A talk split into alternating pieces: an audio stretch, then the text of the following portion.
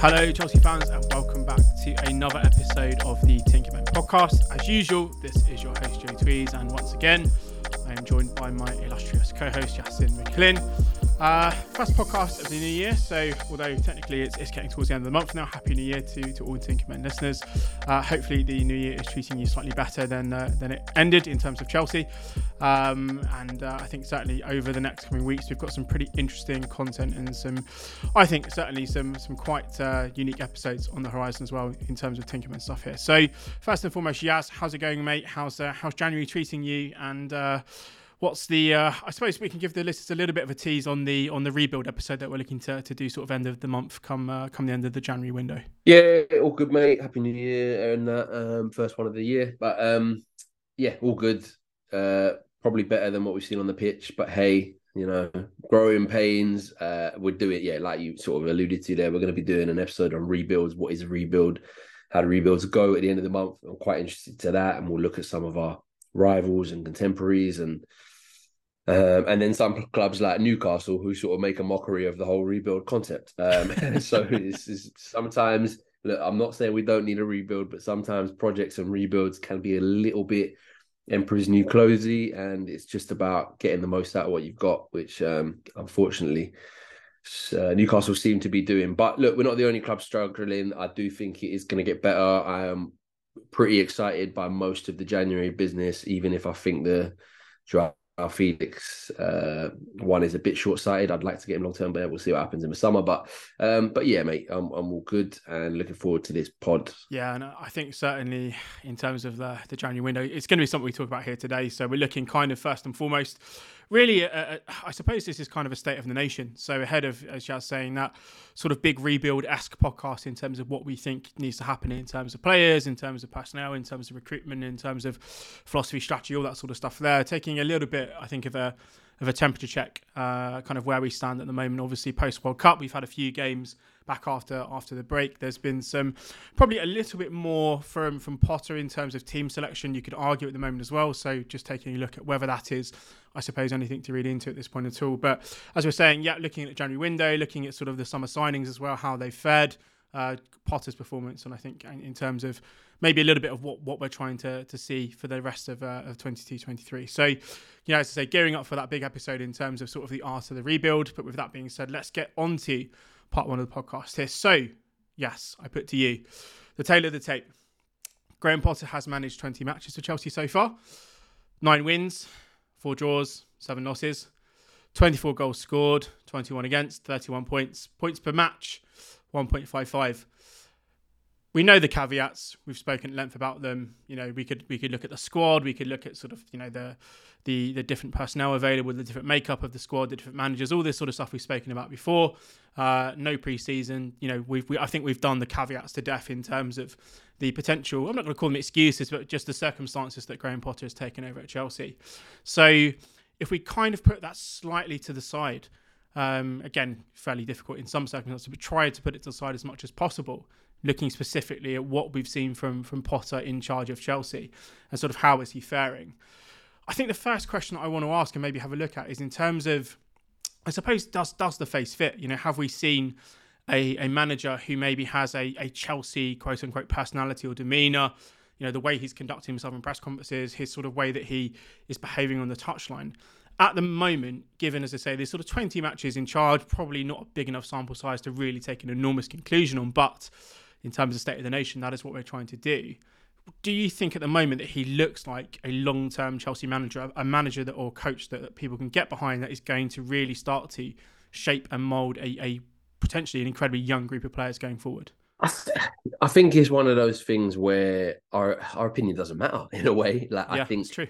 I think that he's got the backing. I think the ownership are committed to make, making this thing work. I think they are they're not going to fall on their sword where they've made this big gamble of spending so much money to get a management team in and a coaching team in.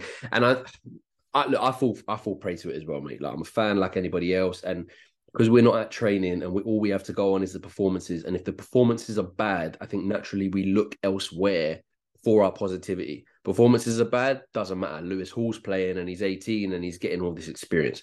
Performances are bad, doesn't matter um, the the manager is speaking publicly in a way that we can get behind and applauding the away fans and and beating his chest and, and getting the crowd up for it when we do well. And I think without seeing training, we just look for those positives, don't we? And I think I'll be honest, like I, am at the point with Potter now where at first I, I kind of wanted a bit more in the press conferences, and it does it still does my head in like the um the management. I think I think he purposely yeah, and I, I, think he purposely tries to not give a, a, lot away in press conferences. I think he I think that I don't remember who was the subject of his uh, tongue lashing the other day. It might have actually been uh, Matt Law when he said some of your questions are stupid, but I have to answer them anyway. And amateur psychologist, armchair psychologist, to one person that's showing passion, to another person that's cracking under pressure. I think I think the psychoanalysis of press conferences can go a bit far sometimes. I get frustrated too sometimes when I see things like, oh, we we we have to go to Craven Cottage where there's an amazing atmosphere. No, there's not, bro. Craven Cottage is one of the worst atmospheres in the UK. Like, it's got a neutral section up. in the away end. It's got a literally got a neutral section in the stadium. Yeah, it's horrendous, and so it's that can be frustrating and like the constant sort of praise of atmospheres and whatever. Like it was fine when he said it against Brighton, um, and it because you know they were very much up for that and going against their role manager. But when you heard it about Craven Cottage after hearing a few other games, you were a little bit like, okay, you heard it with Nottingham Forest as well. Okay, their home form was picked up. It can get frustrating. And I think, like like I said, with the two ways you can go, you can either see it as someone who doesn't quite grasp the seismic size of a club where everything is micro uh, analyzed and and just analyzed to death. Or it's a guy who just he doesn't really care what's going to get asked. He's going to come and straight bat it to use a, a cricket analogy and just bam just say the same thing and he's off and he doesn't care. I don't at this point I think I'm beyond caring as well. And I think all that really matters is what he's doing on the training pitch. I think whether he applauds the away end or doesn't, whether he shows passion in the press conferences or doesn't, whether he gives tactical detail in the press conferences or doesn't, I think at this point is is irrelevant. I think the most important thing is are the training ideas and the sessions and the um, principles and the uh, and the intensity and the quality of what is being done day to day in Cobham good or bad if it's good, great. And that doesn't always show up in performances. Sometimes your training could be amazing, your ideas can be amazing, and the performances just aren't working for whatever reason. We've talked about those myriad of factors, yeah. the injuries and the this and the politics and the all sorts, right? Loads of excuses could be made. I think all that we have to just hope for, and it is hope because none of us are there, is that good work's getting done on the training pitch. And that's all I kind of care about. And I, I'm trying to be positive because I could sit here and just point out, oh, this is crap, this is crap, this is crap. It's been a crap season. We're, we're at time of speaking still 10th, I think. Um, look, it, it is what it is. I do think there there is some positives against Fulham. I think there was some positives against Palace. Um, and I'm just at the point of, of clinging to those really. And as much as I think the quality of what's available is better than 10th, I do also sort of accept that there has been a lot of injuries.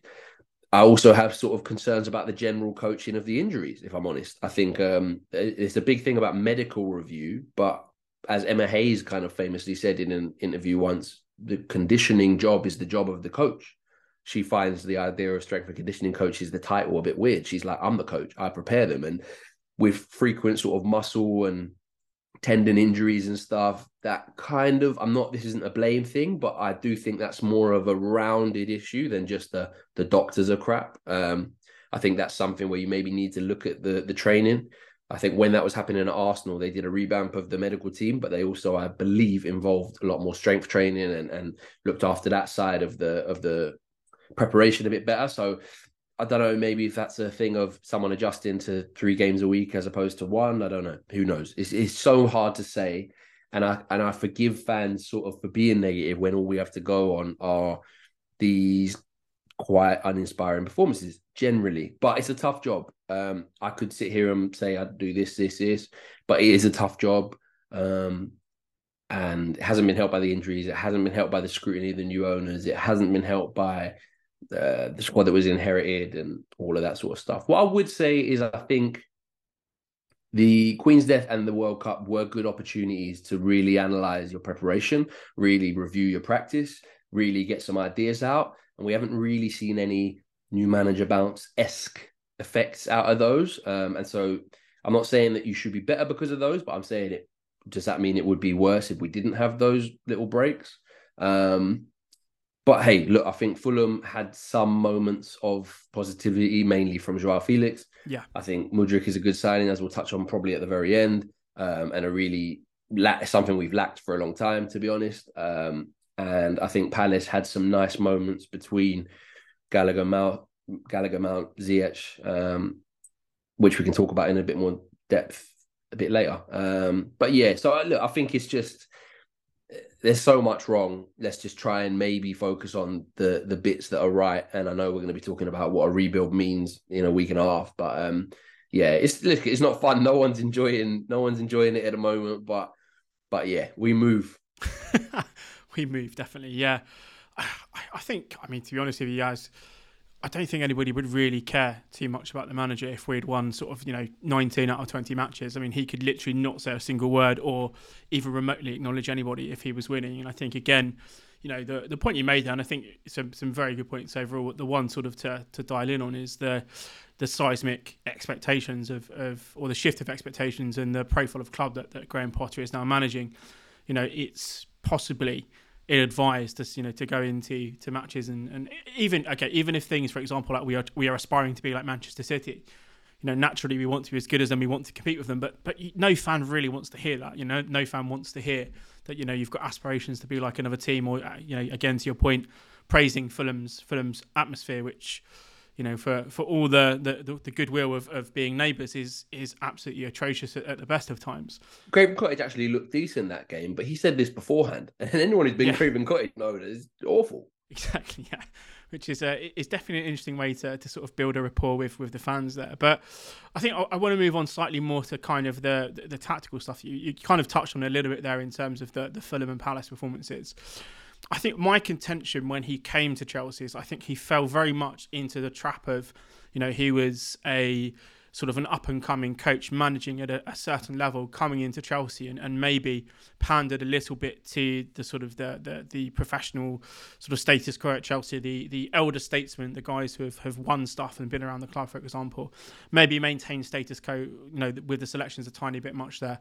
Um, I didn't see a huge amount of innovation from a coach who, you know, reportedly was was super innovative at Brighton and, and elsewhere that he's coached. To, to kind of target some of those long-standing issues that Chelsea have have seen tactically for, for a number of years now, and I think maybe from my perspective, I was hoping to see some sort of attempt to to address those um, before trying to sort of make the necessary moves in the in the market to, to fully close or, or, resolve those gaps. And maybe again, I suppose the last point really is that this kind of chopping and changing between a back three and a back four, maybe it is dictated. You know, we've said at times that maybe the squad is sort of half and half in terms of sort of the system that they see, but kind of chopping and changing tactics with with different players and personnel from week to week doesn't always leave you the ability to create sort of cohesion and develop a, a real kind of strong playing cadence going forward. So I think from a, from a tactical perspective, you know, when we look at Potter, I mean, where, where are you at the moment? I mean, if we're looking at, at let's say, uh, the, the sort of Fulham and the Palace performances as a bit more of a maybe an, an, indication of where he is with regards to selection. We're seeing, you know, Lewis Hall playing a lot more regularly now in terms of in terms of wing back. Conor Gallagher, he's sort of staking a bit of a claim in the team. Um, what what is sort of the, the, the conclusions that you're taking from that, or, or, do you think at the moment again it's just a, a question of, of, of fitness and, and potentially um, you know, sort of looking into the, the the reasoning behind uh, sort of you know Lewis Hall maybe displacing somebody like Cucurella for the time being is, is a little bit more to do with fitness than than anything else. But I suppose what I'm asking is, have you seen anything from a tactical perspective that gives you confidence that that Potter is this sort of innovative coach who really is going to to take us forward with his coaching? Right. So I always had a contention with this from Potter at Brighton. Anyway, I always felt that the reputation of Potter amongst people was what was seen in big games Super Sunday, four o'clock kickoffs away to United, where they could play on the counter and um, take advantage of the big spaces and being the underdog, etc., etc., etc. But actually, the reality of Brighton was he not went to war with the fans, but publicly clapped back at the fans um, for calling his football boring, at, at least twice. Um, I remember one interview where he basically told the Brighton fans to remember where they were a few years ago because they were saying his football was boring. Um, there was analytical think pieces written on his Brighton side saying um, basically trying to rethink finishing and saying, you know, they get to the final third, but they don't score goals. Maybe they're just creating the wrong type of chance for the individuals they have. So, so the topic of like not getting enough wins, being very solid without being spectacular, not converting dominance into goals, um, have always been part of the Potter mm. um, story and the Potter reality, and that kind of, uh, yeah, I think maybe the the reputation of him being this daring, uh, full of ideas, bag of tricks guy. I'm not hundred percent. I always uh, related with. I think he was flexible, and I think he is flexible, and I think he tries to mix and match the shapes to get different situations. And ironically, I almost um, prefer what he did against Brighton away, where he was playing two really high wing backs and left the back three out to dry, because at least that gave you an indication of wanting to be this really expansive player. I think depending on again, I think I think you, the the battle battle lines are drawn so strictly with Potter at the moment that you can't sort of have an opinion without falling each way. You're either pro or anti Potter. You're either pro Potter um, and anti board and anti squad, or you're anti or anti Potter and, and pro squad, and he's not getting the best out of it. Because with Tuchel, it was always well the players can't be that bad going forward. Now they're still that bad going forward. Um, maybe it is, but um, I guess my point is, depending on where you are on the Potter thing, you really wanted to be expansive and daring and brave or you want him to be a bit more of a pragmatist and um, get points on the board. And I think he is trying, in my opinion, since the World Cup to get points on the board. I think he's gone far more conservative. I think he's basically gone 4 3 1 in every game except for Fulham. Um, the 4 3 1 is usually with the caveat of Zakaria or Gallagher being able to get forward. Zakaria against Bournemouth a lot, Gallagher against Palace a lot. Um, and sort of leave Jorginho to, to manage that. And it's been decent. It's been pretty effective um, when it's worked, especially against Palace. I think it was pretty good. Um, but then I, I, I, you could argue that's a bit of a failure. It's like, a, you know what, I can't be expansive with this group. I don't feel confident. I'm worried for my job, and we're going to go sensible. We're going to go safe. Um, and going safe, there usually is an acceptance that we go safe to prioritize the now and get points on the board we've gone safe and haven't really got many points on the board. I think Nottingham Forest was concerning that it was a second half where all that seemed to really happen was intensity and and line of pressure be brought up from Forest, and we we seem to crumble from that. Um, Bournemouth. We were pretty poor in the second half against Bournemouth as well. Uh, I think we lost control of the game a little bit against Bournemouth, arguably to the foot of the gas. It was first game back after the World Cup. There is a caveat with that obviously City's tough because we're just nowhere near them at the moment. Um, and so yeah, I mean we've got kind of schooled by City, especially in the cup with some with some rotation and stuff. Um, Fulham, I think they are the better of the game as well, and that was sort of again going back to a relatively relatively safe selection, I would say, of a three four three okay, Joao Felix is in with minimal training time, but it's a 3 4 3 with Azpilicueta and Hall as the wing backs. I mean, that's pretty conservative no matter how you no matter how you look at it. And we got outplayed there even before the red. Um, and then Palace, I'd say, was a relatively safe selection as well. Reminded me a little bit more of the Wolves game, which was one of his better Premier League games, where he just had good players close to each other in high areas of the pitch and kind of let that manage it for him. So look, if people were looking for this expansive, full of ideas bag of tricks, I don't think they've particularly got that so far. I definitely haven't got it since the World Cup, but I'm not going to begrudge the guy with the microscope he's under and the um, pressure that is coming with the job and the resources being plowed into new personnel that demands results to go a bit safer and to and to try and manage the game that way. I like, I mean, I, I, you and me were Zakaria fans when he was in Germany, so we're not against Zakaria's uh, involvement to to shore up midfield. I think he shows just how much we've missed having someone who can, yeah. you know, win run the ball, hold somebody off, run, tackle, yeah, and have a bit of physical presence there and get the ball yeah. up the pitch quicker, especially without Kante. Um, and Cover, who's basically been playing on one leg all season. So yeah, it's it's just a tough one, mate. I think I think the priority for the rest of the season is try things where appropriate.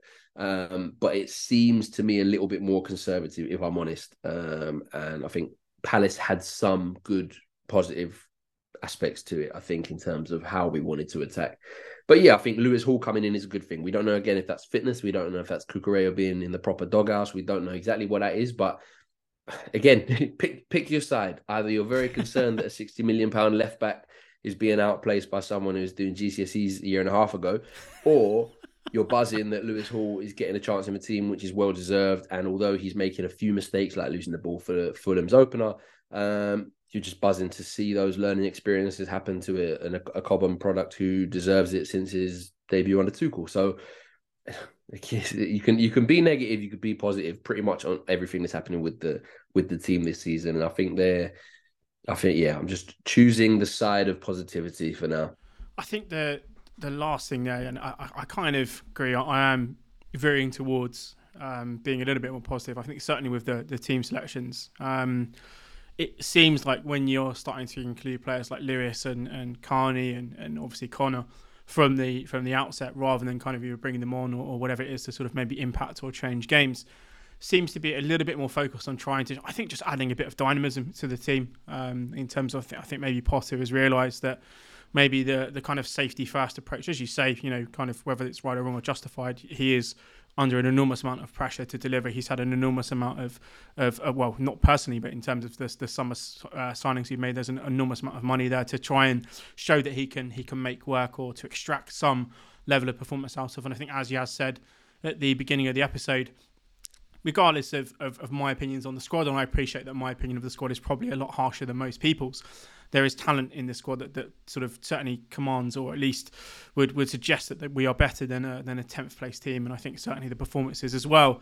It's not a question of just being unlucky and, and not necessarily getting the, the results in matches. I think certainly this, at times this season the performances have just been poor, and it, has been a been a reflection of that. But I think to to sort of before my, I suppose moving on to the, the second portion of the of the pod today, the I think the selections, I think the inclusion of Lewis Hall, you know, completely completely get Yaz's point. He is going to make mistakes. He's not playing in a position that he has really ever played before before the first team in terms of that left wing back role. Um, you know, uh, Carney Chukwuemeka, you know, starting starting matches, showing his ability. Uh, Conor, I think you know, it, it just shows you that his his energy. You know, I don't think he's ever going to be given of being the most technically sound footballer that Chelsea will ever produce. But his his energy levels are infectious, and I think again, um, some absolutely incredible winding up at Crystal Palace towards the end of that game. I don't know if you clocked the uh, the sort of the collapse and getting picked up and, and picked on. Absolutely incredible. Oh, it was amazing. It was amazing. The fact that he's the fact that he has the balls to do that to literally his teammates from six months or eight months ago is hilarious. By the way, like yeah, yeah, yeah. that was he's gone funny. from he's gone from not celebrating against them earlier in the season to uh just shithousery. It was amazing. Yeah, all while just making sure his hair was on point when he was putting his hair back, back in. So I just love the, the casualness of it there. So yeah, I mean, I, I, think that there are some, I think, seeds of change when it comes to team selections, when it comes to potentially Potter realizing that we we maybe need to sort of utilize some of the more dynamic players we have in the team. Um, even sort of, I suppose you could say Ziyech's kind of return um, in one of those kind of wide positions as well has potentially again given an indication that maybe he's not completely set on players or set on you know settings rate, which is a good thing. Um, and I think as well we have think, seen think, him drop sorry, some players as well. just to, yeah, jump in, yeah. I think you're right, but just on the Ziyech point, like I see a lot of people, and they're right. Again, look, there's no right. I, I get it why you'd be annoyed. I get it why you'd be positive. They're right. Like Ziyech is not going to be here in a year and a half, so it's like, why are you? Why are you going to play him? But more than most, you have at least a, you have a certainty with Ziyech that he is going to deliver a ball onto Havertz's head that probably goes in the goal twice again, right? That shifting and cross, yeah, okay, cool, it's predictable. Yes, it's you don't want to build your game model about it in an ideal world, all of that. But I think it's again, it's that pragmatism. It's like of all my forward players, Mount is in maybe the worst form we've ever seen him. Um, Joao Felix is now suspended. Um, Aubameyang let's not um, even we'll start. Havertz is Havertz. Yeah, Havertz is what Havertz is. Of all the forward players, okay, now maybe Mudryk can add something, but Ziyech is probably Pulisic is out. Like, you know, Ziyech is probably one of your most reliable. No, Reece James, Ziyech, and and what he can offer from that wide space is probably the most reliable, creative Fulcrum you're going to get. So this is where you can sort of see that his hands are a bit tired and and he has to sort of just say well look this is what we are offer because as much as i was i was i was team give omari hutchinson all those minutes the cameo of hutchinson late against city he looked very under uh, cooked for senior football unfortunately um 100% yeah. and so look it, it's tough it's tough it's a tough situation and um yeah we'll, we go we move mudryk mudryk season save us yeah, we'll talk about him in part three. So uh, that concludes the the first part of this this podcast here. Uh, as usual, thank you to the sponsors for financially contributing to the show, and we will see you after the break. Hello, Chelsea fans, and welcome back to the second part of this Tinkerman podcast. Today, as always, I am joined by Yasin McLean. This is your host, Joe Tweeds. And for the second part of this podcast, we are going to do maybe, I don't know if, the, again, this is uh, a little bit uh, premature, but we're going to do a little bit of an evaluation on Chelsea's uh, Chelsea summer spending. So, sort of a little bit of a conclusion on where we are with certain players. Mid-season report cards. Yeah, let's call exactly, them mid-season report cards. We might but not go ABC. Exactly, yeah. Um, just sort of looking at how Chelsea have, have spent money and, and I think as well to I suppose to give it a little bit of a, a juxtaposition with the third part, which will be kind of looking a little bit more at the January window so far. And, and with some sort of hopes and expectations for what we'd like to see before the window closes. But uh, starting, yeah, in, in terms of this particular, I suppose, section of the podcast here, we signed, I think, well, let's say five, five or six sort of first team players, six if you include uh, Carney Chukwuemeka in terms of that first team picture. Um, we spent a real considerable amount of money, yes, in the summer. Uh, 70 million on Wesley Fofana, about 60 million on, on Marc Cucurella, about 37 and a half on Raheem Sterling, 33 on Kalidou Koulibaly, about 20 mil on, on Carney Chukwuemeka, and probably around about 10 million on Pierre-Emerick Aubameyang. Um, I think we've probably more than most when it comes to the centre back spend probably been a little bit more, I would say, fair in terms of obviously we lost both Andreas Christensen and uh, Antonio Rudiger to three transfers in the summer. We needed to, to sign some players, not even sort of terms of just finding starters, but also because of, of sort of centre back depth as well. So potentially with those two signings, you could look at them and say, okay, that was kind of a need sort of equation. Maybe you're looking at, at, at Cucurella as a genuine alternative or, or competition for a then um, and, and, potentially now sort of Ben Chilwell in terms of those injuries that he's seen. Um, Sterling, again, I think we'll discuss in a little bit more detail. Chukwuemeka seemed to be sort of one of Neil Bath's kind of uh, signings or, or, prospects that he'd identified and, and, worked with the new ownership group on as well. And then we have obviously the Aubameyang signing here. So I'm, I'm going to sort of go from the top in terms of spend. Um, we'll start with with Wesley Fofana. Um, I think there's a few questions here Yaz, and, and, and, again, we'll just sort of take them as they come here. I think first and foremost, I don't think we really know what we have of him yet because I just don't think he's played enough football. Um, the one big question, and I saw it asked on, uh, I can't remember which which, uh, which podcast asked it recently, but it was a really really fair question in terms of, you know, Chelsea sanctioned a seventy to seventy five million pound move for a guy who was like literally a couple of months removed from from suffering a broken leg, and, and obviously he's he's had some very uh, significant injury sort of issues since he's been at Chelsea as well. I think the the question is in terms of Fofana, what what is the long term pitch with him? I mean, assuming we can get him back to to to sort of fitness, is he going to be sort of this sort of bedrock of, of Chelsea's defence in the future, given sort of the outlay on him? Um, and I guess as well, I mean, what have been your impressions of him of him so far? Have you have you got any sort of conclusions on him as a player? Do you think that he he is going to be a player that Chelsea can count on in, in the long term? You, you hope so. I just don't think we've seen enough. I think um, him and Koulibaly was always a, like a bit of a funny one against um, Zagreb in terms of a pair. I think they both like to gamble for the ball and go for the ball. Um, and that's the sort of game that mainly sticks out to me that I remember.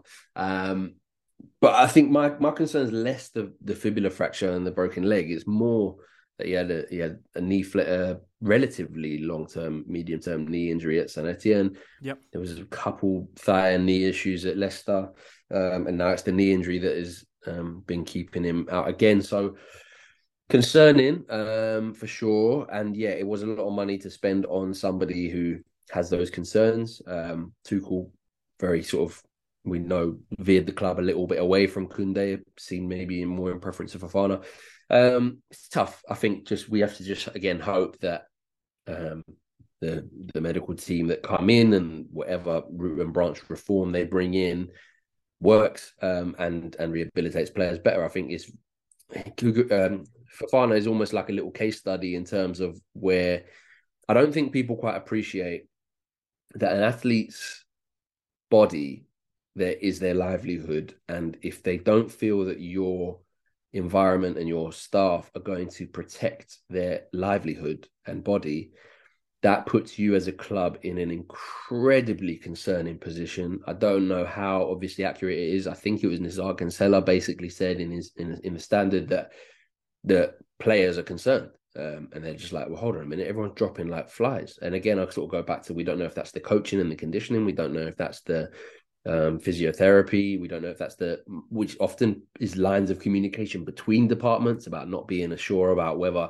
um, players are fully ready to come back and everything like that. And um, there's even talk that they're sort of just um, outsourcing uh, the physical work and stuff. I don't know exactly how true that is, but I think I think Fofana is almost a case study. I, I, don't think we can comment on him as a player in a Chelsea shirt. We just can't. Um, but I think he is almost a warning sign of no player who values their livelihood and their body and their health and their fitness is going to want to join a club where they think they'll be put at risk and in danger, um, and their career prospects will be put at risk and in danger. And I think rather than judging Fofana as a player, I think we just need to hope that he's actually on the pitch um, and and managed properly uh, moving forward because that is going to be. We've got Zakaria down with the injury. We've got okay, fair enough. They've he's had a history as well. We've got Reece returning maybe a bit too early. We've got um, Fana returning maybe a bit too early and not being managed right. And that is the sort of thing that players are going to see as a massive red flag. That would be my main comment on Fofana, much less him as a player because I don't think that would be fair. Yeah, I mean, I I definitely echo that. I mean, you know, it, it's one of them that you think sort of on paper, you know, what he brings in terms of that skill set would pair very well potentially with with Badiashile in the future, potentially with Levi Colwill. Um, obviously, you know, an incredible, incredible athlete, incredible physical player. You know, very much in the the sort of modern centre back mould there. But yeah, I mean, it's a really interesting point that his potential, I suppose, recovery or the way that the club manages him is going to be almost a, a use case. You would imagine from not just from a player's perspective, but agents and and, and family and representatives of players as well will be looking at sort of how Chelsea you know it's it's getting to the point now where you're almost expecting you know you know players that we are linked with to be injured at this point in time. So it was quite funny when obviously all of the the Nkunku links were being sort of made and, and real sort of concrete, and then it, you know immediately he gets like an ACL injury or something like that. You know the the power of Chelsea to sort of actually injure players who are linked with us is, is getting a little bit ridiculous. As well, so I think from you know from Fofana's perspective, still very much a wait and see. We may really only see start seeing the the, the the, the real picture with him, I suppose, in the summer. If we're looking at sort of pre-season training and going into next season, hopefully, you know, he comes back this uh, this season and, starts edging himself into into the team because I think certainly the way certain players are performing, we are going to need him. We're going to need Chalobah. We are going to need Badiashile.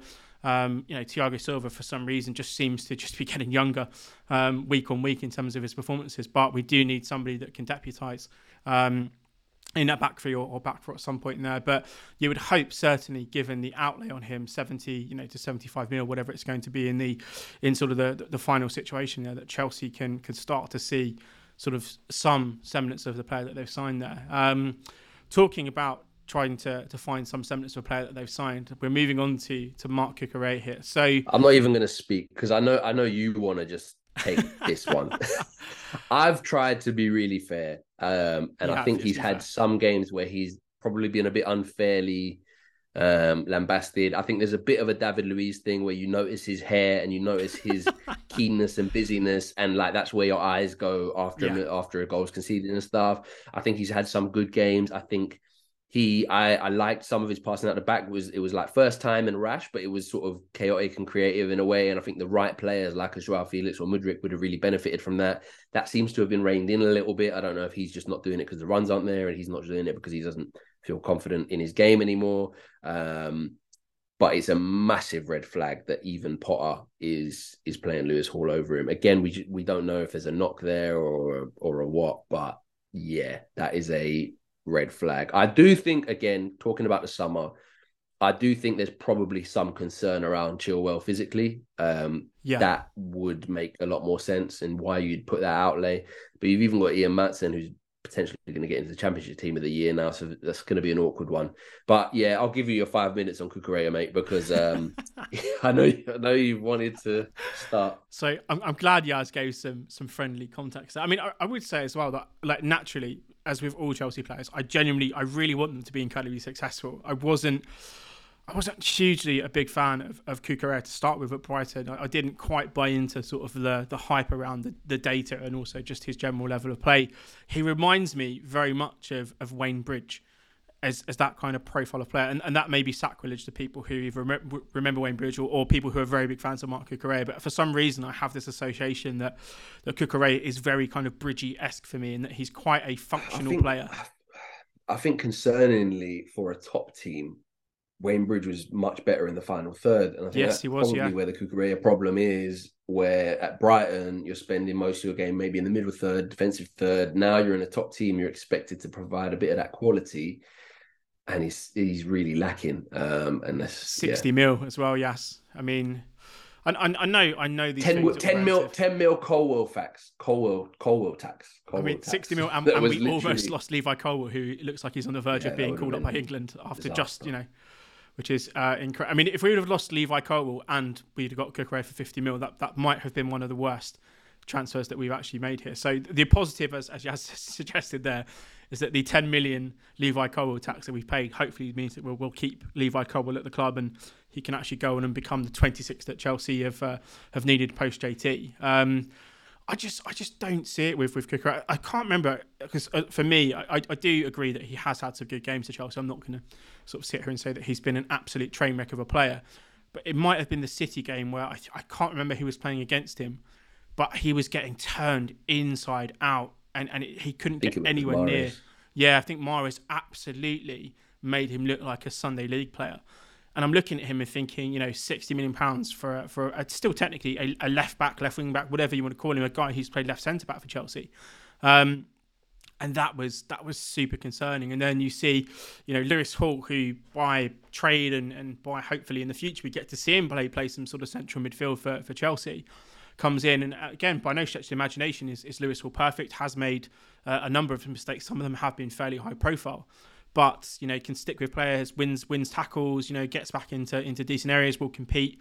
Um, I just I just look at this as and I'm I'm really sort of scratching my head. And uh, okay, you know the the Ben Chilwell point is completely fair. You know you might want to say okay with his injury record and obviously what's happened this season, having a player who could arguably compete and maybe in in you know, certain lights has, has performed better than, than Ben post injury is is a is a wise thing to do. But I think for for 60 mil to have a guy who is now, you know, being replaced by an 18 year old kid um, who's who's not even playing in his actual position, has uh, Ian Maatsen, you know, having like like a very much like a Reece Jamesy kind of season in the championship for, for Burnley, and you know, Vincent Kompany is has really decided to to get the absolute best out of him, and you're looking at him as somebody who maybe under the right coach could come back next season and genuinely compete. He is, you know, for, for people who are unaware, he is really having a, a breakout season. You know, phys- physically he's he's kind of small and spiky, but he's great going forward. You know, he's having such a fantastic season.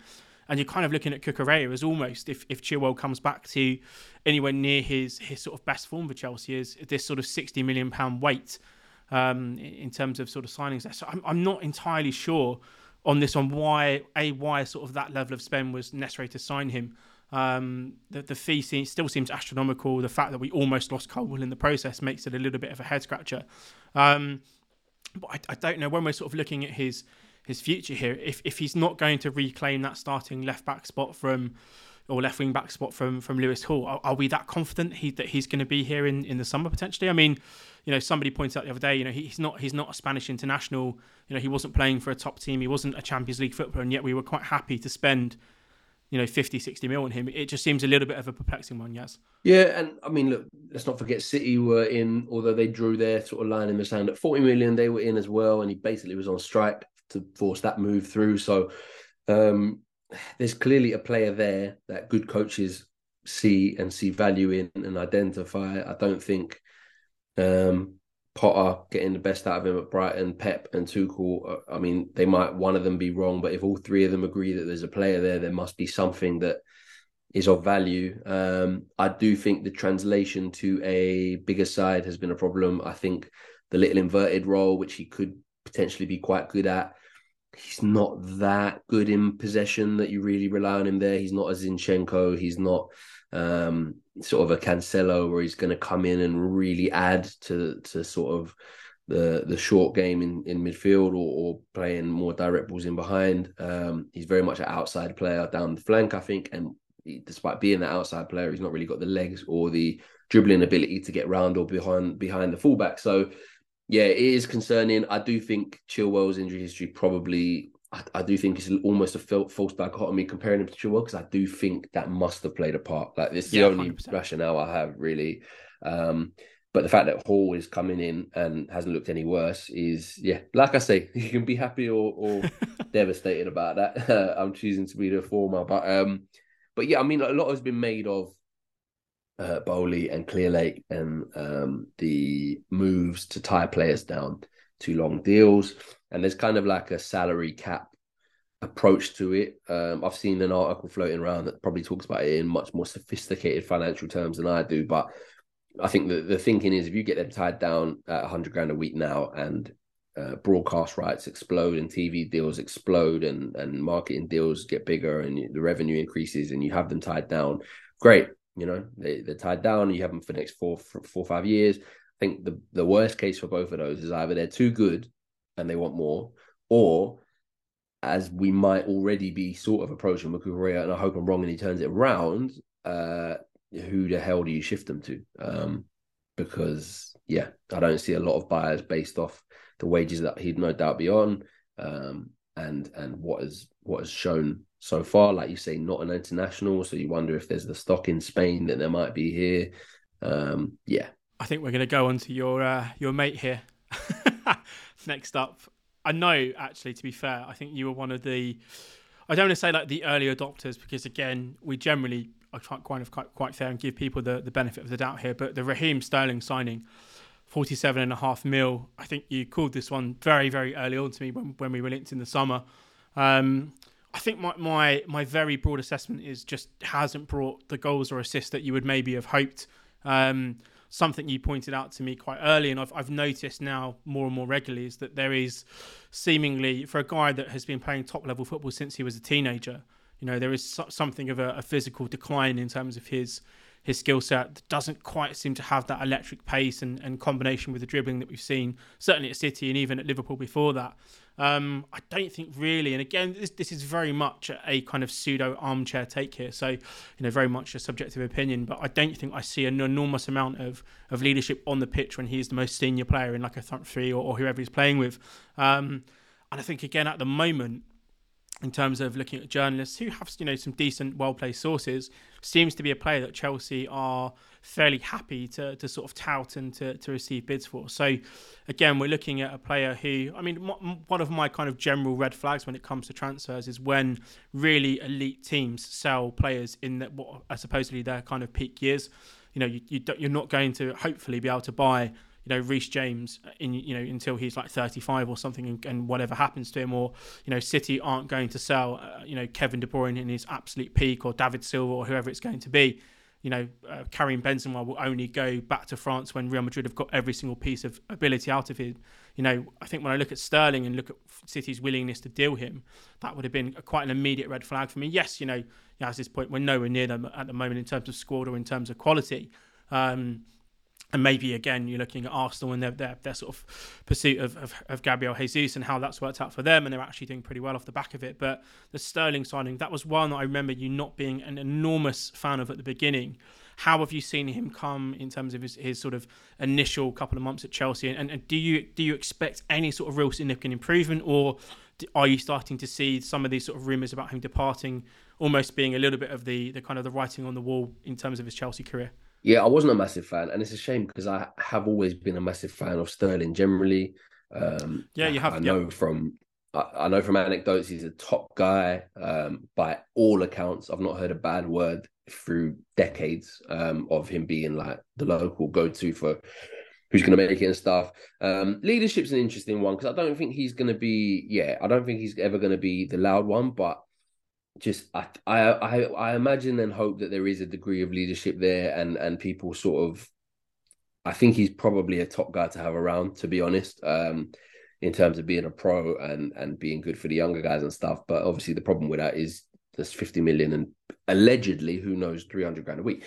Um, which is you don't. That's not you. You get leaderships on Bosmans. You don't get spend fifty million for leadership. Um, yeah, the just my big thing when he signed him was it's a lot of football, and he's moving home, and he's won everything except for the Champions League, and just go back to the sort of the Mourinho thing. You don't you, you sign the players who have yet to win. There's a degree of seniority and, and winning mentality that you maybe want, but if they've won everything, they want to play more than they want to win. Arguably, when moving away from City, you're moving home. Um, you're on a big contract. You've played so much football as a player who relies on their physical gifts largely. He's not an incredible technician. He's not necessarily a massive. I actually think his playmaking's been okay, but he's not. He's not a Bernardo Silva, De Bruyne type. Um, I think City. I think wingers can look very good at City um, because they are so good at just isolating the fullbacks. Um, and so I think I was never going to expect those numbers, to be honest. Um, and I think, again, he's another one. He's had good games. I'm not 100% Potter knows what he exactly wants out of him. I think he probably looked a bit. His role was clearer defined under Tuchel, and although it wasn't amazing, he was just attacking that last line on the shoulder, um, leading the press, and it was just a bit more of a clearly defined role. Whereas Potter's kind of have him dropping into pockets. He's had him on the right. He's had him as a wing back, and you know I think Potter's potentially relying on that leadership quality and that personality piece of it. But yeah, I'd like to think we're not cutting the cord this early, um, but it is concerning. And I do think if I do think there's certain players that if you're getting a, a slower Raheem Sterling, there's not a massive use case for why he would be in the team over a uh, Mount or in theory an Nkunku if that signing comes to fruition, or yeah. a willing to prove it all absolute speedster with quadriceps like a wrestler uh, in Mudryk. Um, so yeah, so it's, it's, concerning to be honest. The, the form's not been great. He's done some nice little things. He's quick onto second balls. He's knitted things to, together okay in the final third, but yeah, concerning for sure. We move on to Kalidou Koulibaly. Um, this one's upset me so much. Yeah, this, this one's so. upset me so much. I was such a fan in Italy.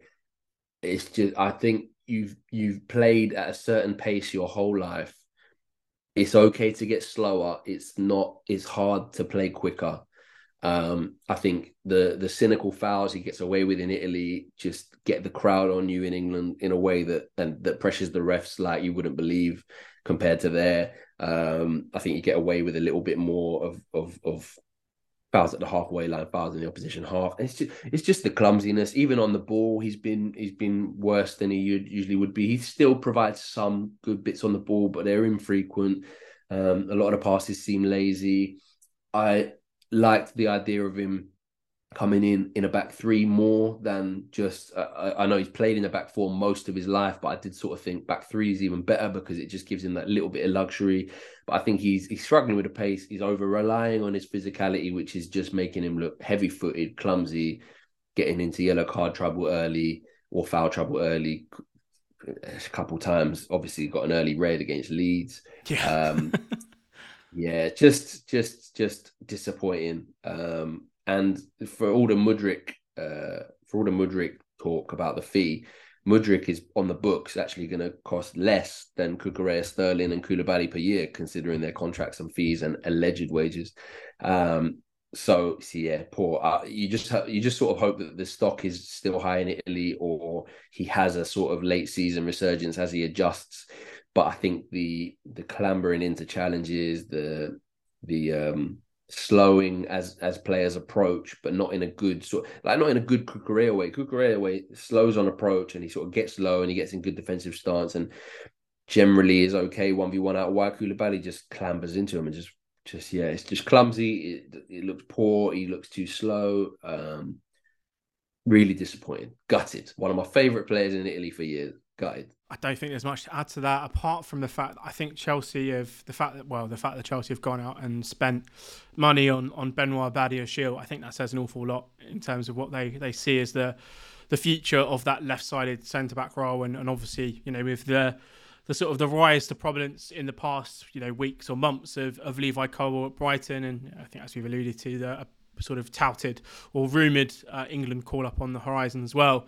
I don't see Koulibaly as, as being a, a sort of real long term piece there. I was kind of hoping, Yaz, that he might eventually take over that sort of middle centre back role with with Thiago Silva, but I, I just don't I just don't see the kind of profile fit in the Premier League because I think you're right. It's the it's the over reliance on the physicality and, and, and it, it does make him look heavy footed and it does make him look quite stiff hipped and it, it just makes him look very rash and clumsy at times. And Thiago is is getting you know away you know at 38 with essentially having very little legs left compared to you know in his in his sort of prime just because of the intelligence and the class in which he plays the role. So i'm not entirely sure he's got a huge a huge feature there. On the converse there talking about future two goals though and and god knows we need those. So yes, exactly know, yeah. every club yeah. Exactly. Every cloud is a silver lining there. So he, yeah, he is actually a set piece threat, which is probably the one thing you can say about him. But be interesting to see how much he plays now that Badiashile is is here, and, and certainly you know on, on first showing looked to be kind of up to speed already, which was which was actually quite a positive sign of the January window, which we'll interesting though. Again, we'll talk, yeah, we'll talk about Badiashile in a second. Interesting though that Potter seems to have really defaulted to Koulibaly post World Cup. Um, has he played in every game? I think he except I think he started every game except for Palace um, ahead of Chalobah, you know. Um, so so I, I feel like he's the sort of player who, in the small sided games in training, probably looks great, um, and he looks strong, and he looks fit, and he uh, has personality and leadership and vocals, and technically is brave with his decisions out the back. And then I just feel like those small sided games, when you try and transfer them to full pitch Premier League, defending on the counter, against the quickest players he would have defended against for a couple of years. Um, it just it just doesn't quite match up. But yeah, anyway, Carney Chukwuemeka, one of the positives of 2023 so far. Finally getting some starts, finally yep. getting some influence. Palace was a good showing. Um, yeah, have you have you found the, the Carney experience so far? I've I've actually really enjoyed him, and I think you're right. Of all the summer business, I've kind of put in the notes that probably it's my favourite piece that we did. Um, I think eventually, and I'm hoping to see sort of second, well, I suppose the second half of the season, the, rest of the season really that's coming up, start to see him maybe play in the in sort of that midfield pivot a little bit more regularly. You know, he really shone and broke through in the England kind of youth setup, playing in that role, and was was phenomenal when I watched him now. And I think his his skill set, his ability to dribble, you know, his ability to find a pass. He's got a, a lovely turn of place, lovely change of direction. He's got that kind of modern sort of central midfield kind of skill set that you're looking at. That you know, players who have got a little bit more age on him, or, or players that are a little bit more kind of uh, notoriety at the moment have in terms of guys like Jude Bellingham and stuff like that. He does have that sort of ability to to dribble, to carry, to pass, to win tackles, and, and I think certainly that is is of interest to me. Certainly, as I say, this this sort of the, the rest of the season going forward. Um, I think he's had some really nice cameos. I think he's actually come on and really impacted games in a positive way. Um, maybe the the Palace game wasn't his his greatest showing, but again, you know, an incredibly young player, and I think he had some nice moments in that game as well. You know, seems to have a nice uh, creative sort of side to him in the final third, which again, you know, given our, our struggle and our inability to to not just finish chances, but to actually create good scoring opportunities, I think that is also that something that we have to we have to factor in. And I'm curious to sort of see in terms of his positioning going forward, whether he is his slotted into a midfield role or he plays one of these sort of number tens or or kind of wide players that we see in, in kind of Potter's various sort of tactical setups at the moment. So I think yeah, I think he's one certainly that has a future. Um, I'm just curious to see where he sort of matures and, and, and kind of which which position we see in this this kind of shape where he's actually going to eventually end up there. Um, I think the last one we're going to talk about, and maybe not spend an awful amount of time here, Yas, because I think both of us maybe a little bit of a head scratcher here, but Pierre Emerick Aubameyang um, to to sign the guy for Thomas Tuchel to then sack Tuchel like seconds later, it it just felt like an absolute just real strange piece of business kind of all round to you know appease the existing manager to then get rid of that manager and then you know his his kind of output really since then has just been I, I don't use the word diabolical. Maybe, maybe that's too strong, but it, it's just been really abject and, and quite poor. Um, I've, I've put one question under Aubameyang in the show notes, which is just why, why, why did we sign him? And and I mean, you know, I don't want to go into the does he have a future here aspect of it, but this this to me just seemed to be maybe the I don't know the I don't know if it's the worst piece of business that we did in the summer, but certainly the most head scratching. Just to do it the week before second two call is wild. Um, yeah, I mean, we went over this at the time, and I think word for word, I said he'll come in, he'll score a couple of goals, and go, and it will be a waste of every, a waste of everyone's time. Yeah, um, twelve million euros, and there's already sort of rumours that Barcelona are exploring the opportunity to maybe get him back for free. Uh, twelve million euros six months after he was told by Arsenal, um, the team that we're now twenty something points behind to um, just see you later. Don't need you. And look, I'm not going to pretend that uh, he had a really good spell at Barcelona in between those uh, things happening, but it just sort of goes to show, especially with the position that the club are now in, where you're wanting to sort of rebuild and go younger and and go again. It just, yeah, I mean, moving on. I think on that note, we'll conclude the second part of this uh, this Tinkerman podcast. So, again, thank you to the sponsors for financially contributing to the show, and we'll be back after the break. Hello, Chelsea fans, and welcome back to the final part of this Tinkerman podcast. This is your host, Joe Tweez, and as usual, I am joined by my illustrious co-host, Yasin McLean. And in the final part of this Tinkerman episode, we're going to be taking a look at the January window, the window of opportunity, I have called it. Um, a little bit of an evaluation, a little bit of a look into what this sort of says to, to Chelsea's future recruitment strategy, what it says about, I suppose, the the way that the club is now looking to, to conduct business. Um, and I think, again, looking a tiny bit at what we are hoping to see conclude before the end of the, the window shuts on the 31st of January here. So, coming into to January, and I, I, want to caveat this by saying at the moment I'm, I'm really I'm really happy with the people that Chelsea have, have managed to sign. Um, I do like the direction here, but obviously, in the nature of this being a podcast and, and trying to ask some rather provocative questions, I will set this up in a particular way. So, entering the, the January window, Chelsea were and still are desperate for Reece James cover or arguably a person to, to start and compete with Reece James for that right wing back spot. Um, and probably one starting caliber central midfielder. At the moment, Chelsea have signed uh, Gabriel Slonina, a goalkeeper, Benoit Badiashile, a centre back, um, an 18 year old central midfielder from Andrey Santos, who is an incredible talent, but certainly nowhere near starting calibre at the moment for Chelsea. Hopefully, he develops in the future. A left winger in Mykhailo Mudryk, uh, a wide forward on loan, João Felix, and a centre forward in David Fofana, spending roughly 125 million pounds in the process. So, setting that up, Yaz, with possibly Chelsea's greatest needs being a Reece James kind of cover and most likely at the moment, given the injuries to, to Kante, given Korver is, is effectively at the moment playing on half a leg, um, given Jorginho looks to be leaving in the summer, um, and there not being an awful lot of other midfield places at the moment that seem to be filled by anyone of, of real quality. Should Chelsea have thrown absolutely every single penny they could have to to try and sign Enzo Fernandez? And uh, do you think that would have been a prudent strategy, or are you happy with the the way that they've they've approached this window so far? And I get that that is an incredibly loaded question, but I'm just curious to hear your thoughts on that.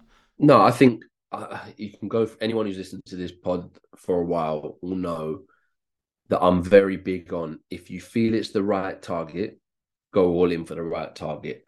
Um, I remember we go back to the Lukaku question. I said if you didn't get Haaland, don't just spend hundred million pound on pound shop Haaland just wait it out and wait for another target who you're really you know 100% about. Um, when only it was only a january or two ago that the fan base were saying oh there's injuries and so we need to sign uh, Lucas Digne from um, I don't even remember where he joined Villa from now, but there was there was oh, we need to sign him on a four year deal, and it's like, well, well, no, let's just you know wait till summer and see what happens. And in theory, you could have had Lewis Hall, Ian Maatsen, and and Chilwell not being injured. We weren't Cucurella. Obviously, we've discussed that, but I'm very big on if if someone's the right target, okay, go all in, but don't just pivot to uh, just a poor version for the same money when you have Cobham and you have um, the young players that we have signed. Like, um, so I think Enzo is incredibly unique. I think Enzo is a really cool player. I think Enzo provides something that not many uh, people do. I do think people are doing very bad maths when they're saying, "So wait, we signed Mudryk for this amount of money, and we couldn't sign Enzo for this amount of money." Benfica seem very, very clear that that is a release clause upfront situation. Um, very, very different to the Mudryk deal, which has been broken on the books over an eight-year period, seven and a half year period, um, with an option for a further year, and is massively incentive based for about 40% of the fee. Um, so I think they're very, very different things. I think, yes, probably should have done a bit more with Enzo. I think the ownership seem to have, generally, the ownership seem to have made positive relationships in football. Generally, Barcelona um, seem to have, you know, found found working with them easy. Leeds came out and said they were great to work with. Brighton, despite getting gutted, seemed to not hate working with them. Um, uh, obviously, sort of Leipzig, we have that now with Vivell. We kind of have the the relationship you'd imagine there. Um, and then there was another club, uh, oh, in Shakhtar, who've basically come out and said, yeah, no, working with them was a joy for this deal, and they were very, very upfront and everything like that. I do think the Benfica deal is the one where they've come out and just been like, yeah, we really don't like how they handled that. So maybe that's some learning for them. Um, but I am big on if if if that's the midfielder you want, don't go and just spend 60 million on one you're not sure on. Um, give Chukwuemeka a go, give Hall a go, see if you can use the carrot with some minutes for for Webster. Give um, get Kovacic back fit. You know, just don't go back to a three four three where those two midfielders are, are placeholders a little bit. Like, yeah, I'm just I'm just keen to not get ourselves into more of a situation where you're just stuck with players who are mediocre, not here long term, on big contracts that are hard to shift. Uh, um, go down the younger route, take a chance. You know, um, like I, you talked about all the people we've signed.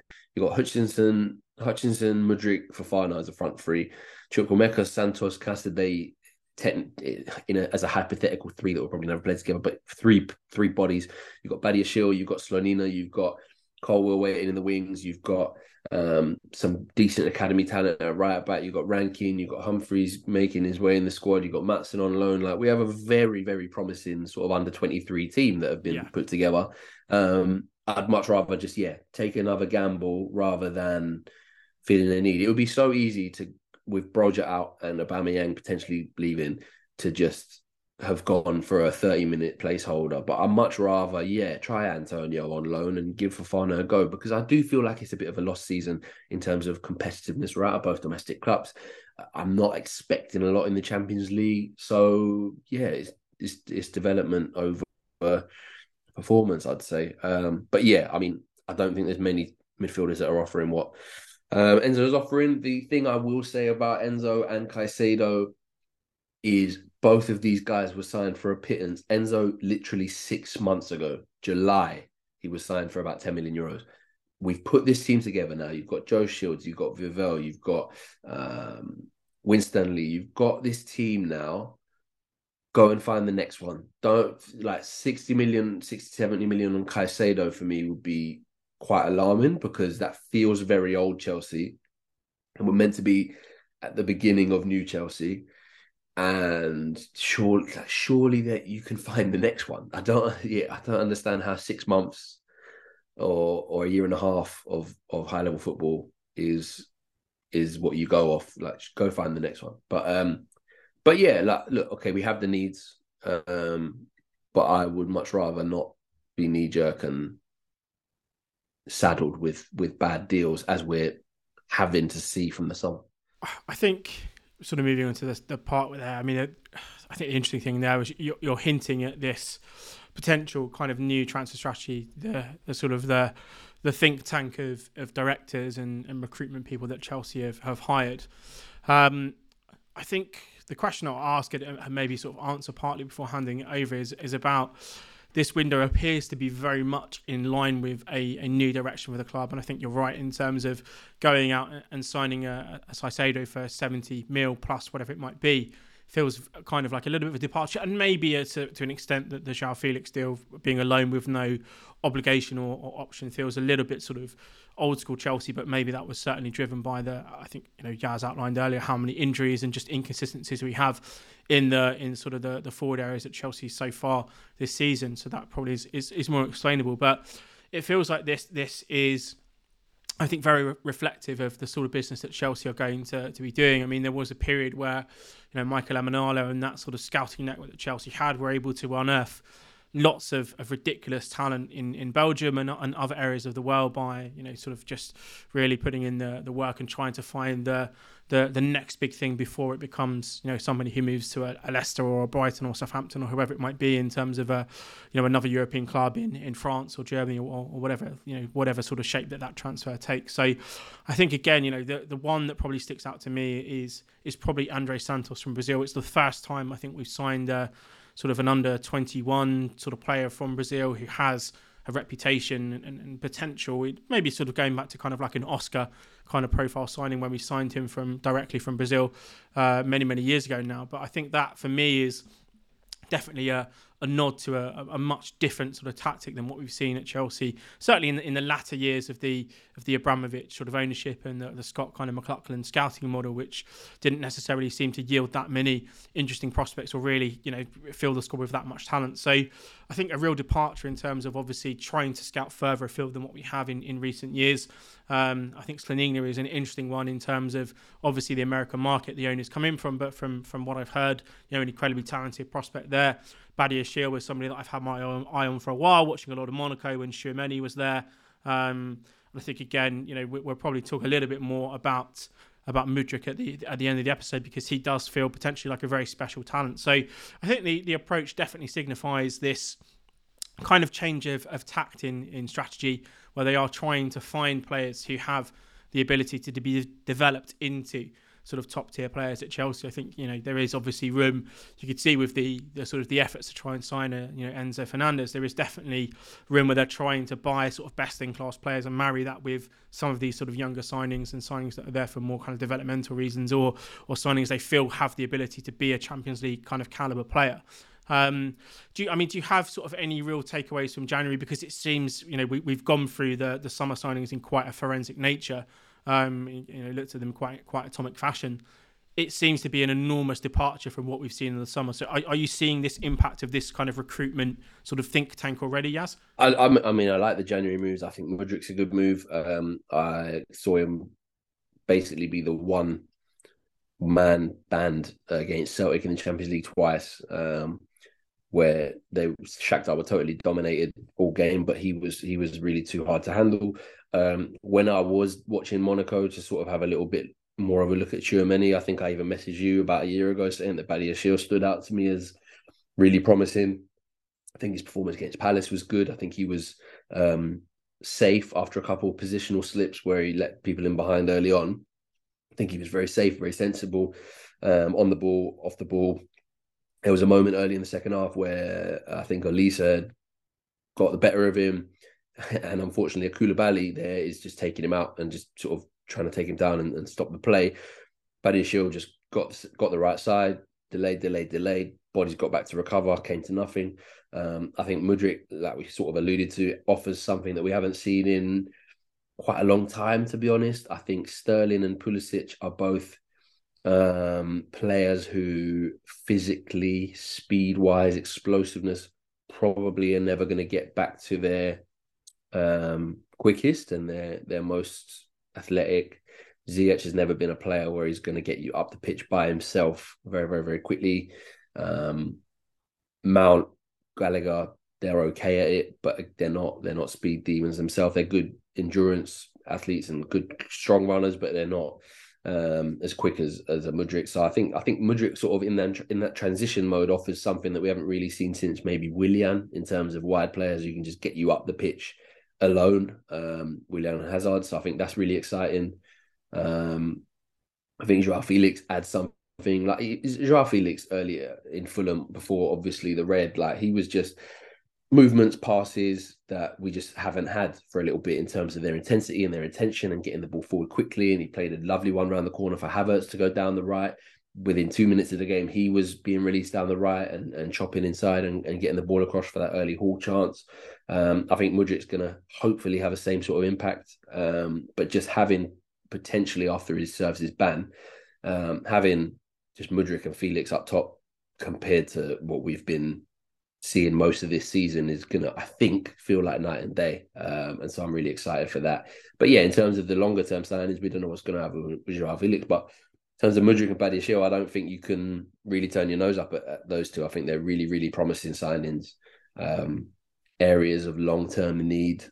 The the left sidedness of Badiashile and Colwill is a slight issue. We'll see how that kind of manages itself. But um, but yeah, so I'm I'm really positive about those two. I think there might be another signing in the window. We'll see what happens. Um, you do feel like at least one of centre midfield or right back could just do with an extra body. I think the Trevoh has been a quite a Ruben solution at right back, right wing back, arguably Gallagher down there. I think it's it's maybe enough, but it's very much a plaster, not a not a cast. Where would you go, Yaz? Where would you go?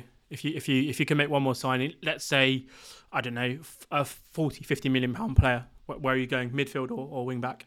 I think midfield's the the bigger need. I do, Matt. Uh, I think Matt Law on on on his episode sort of recently said what we said about a year ago um, when the big right back for Raw was made, and it's just like well, it's it's tough because players don't want to be second choice, and he used the exact Harry Kane example I think that we did. Like it's tough. Like um, you have to overpay for versatile players. Like they managed to finally get some support in Richarlison, and he can play with Kane. He can play to the side of Kane. He can play off Kane.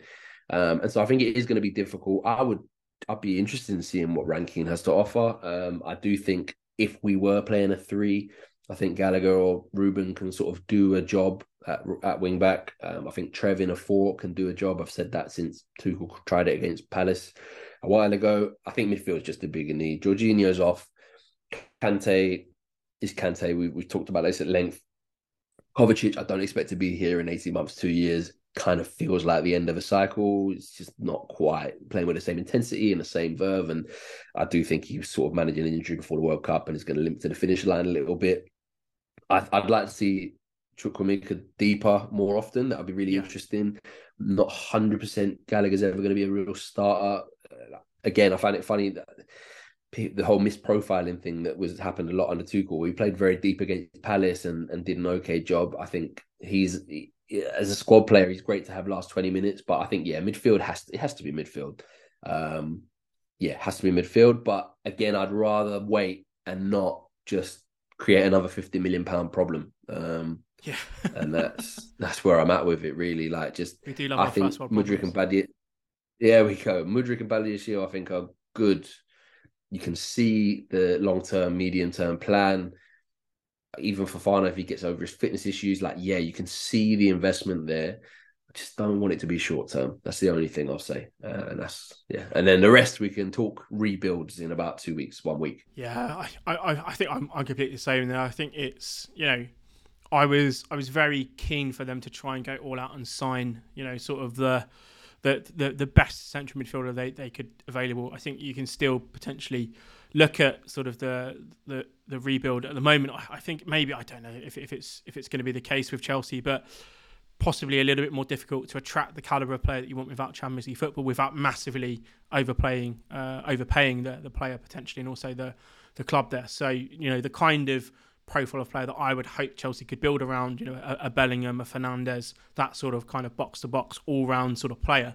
Um, I'm not sure if, if you'll get them in the summer if we aren't in the Champions League, which it looks likely at this moment in time. So probably would have hoped to have seen, you know, again, something Fernandez, but to Yaz's point there, you know, to give, I think it was 105 million pounds straight up in cash um, for a player with no with no sort of payment structure, um, probably does feel a little bit uh, probably un- unfeasible and, un- kind of untenable for the club to to sort of activate at this point in time. Whether you think he is the player or not, I, I tend to believe that he probably would be the guy, but you know you, you have to be absolutely certain. And again, it probably comes down to whether they could generally just pull up 105 million in cash and deposit it and, and, and trigger the clause.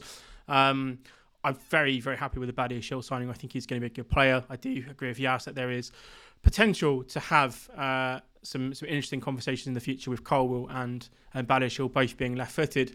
Um, I can't think of, and again to to you Yaz or to listeners, maybe this is an interesting question. Uh, a centre back pairing who have you know like a, a top team, uh, you know top European football Champions League caliber team who have played two left-footed centre backs. Um, obviously, you know JT was right-footed, played on the left. You know we get that most of the time, but I don't know too many left left-footed centre backs who play on the right in a two, for example, or, or even in a three. Yeah, I think the thing for me, look, we've always seen centre back partnerships with two right footers. So in theory, two left footers shouldn't really be an issue. I think the thing with me is of the two of them, for me, I probably would like Colwill more to be on the left, um, just to be able to play things first time, to to have the whole range of the pitch, to be able to play things down the line, to be able to play things like straight for the left winger and everything like that. Um, so then it's sort of a case of I think it works if Badiashile is comfortable defending that side, comfortable sending people to the right, comfortable opening up onto his right. Um, and he seems to have very much been wedded to the left in his time at Monaco. So that would be my only concern. I think you probably, I think Levi could probably pop on the right, no problem. Um, but you'd, I think you'd want his left footedness just to be able to play around the corner, play it over the top, switch it, play it down the line, open up. Um, I think if we were to go to a back three, I think it, it sort of solves itself. You just have one of them in the middle. But uh, but yeah, probably uh, yeah, probably a topic for probably a topic for another day and another season. Yeah, cool. Okay, perfect. Um, that draws this episode to to a conclusion. As I say, Yaz and I, a little bit of state of the the nation address there, where we are with Graham Potter, where we are with the summer signings, a little bit of an analysis of the January window so far.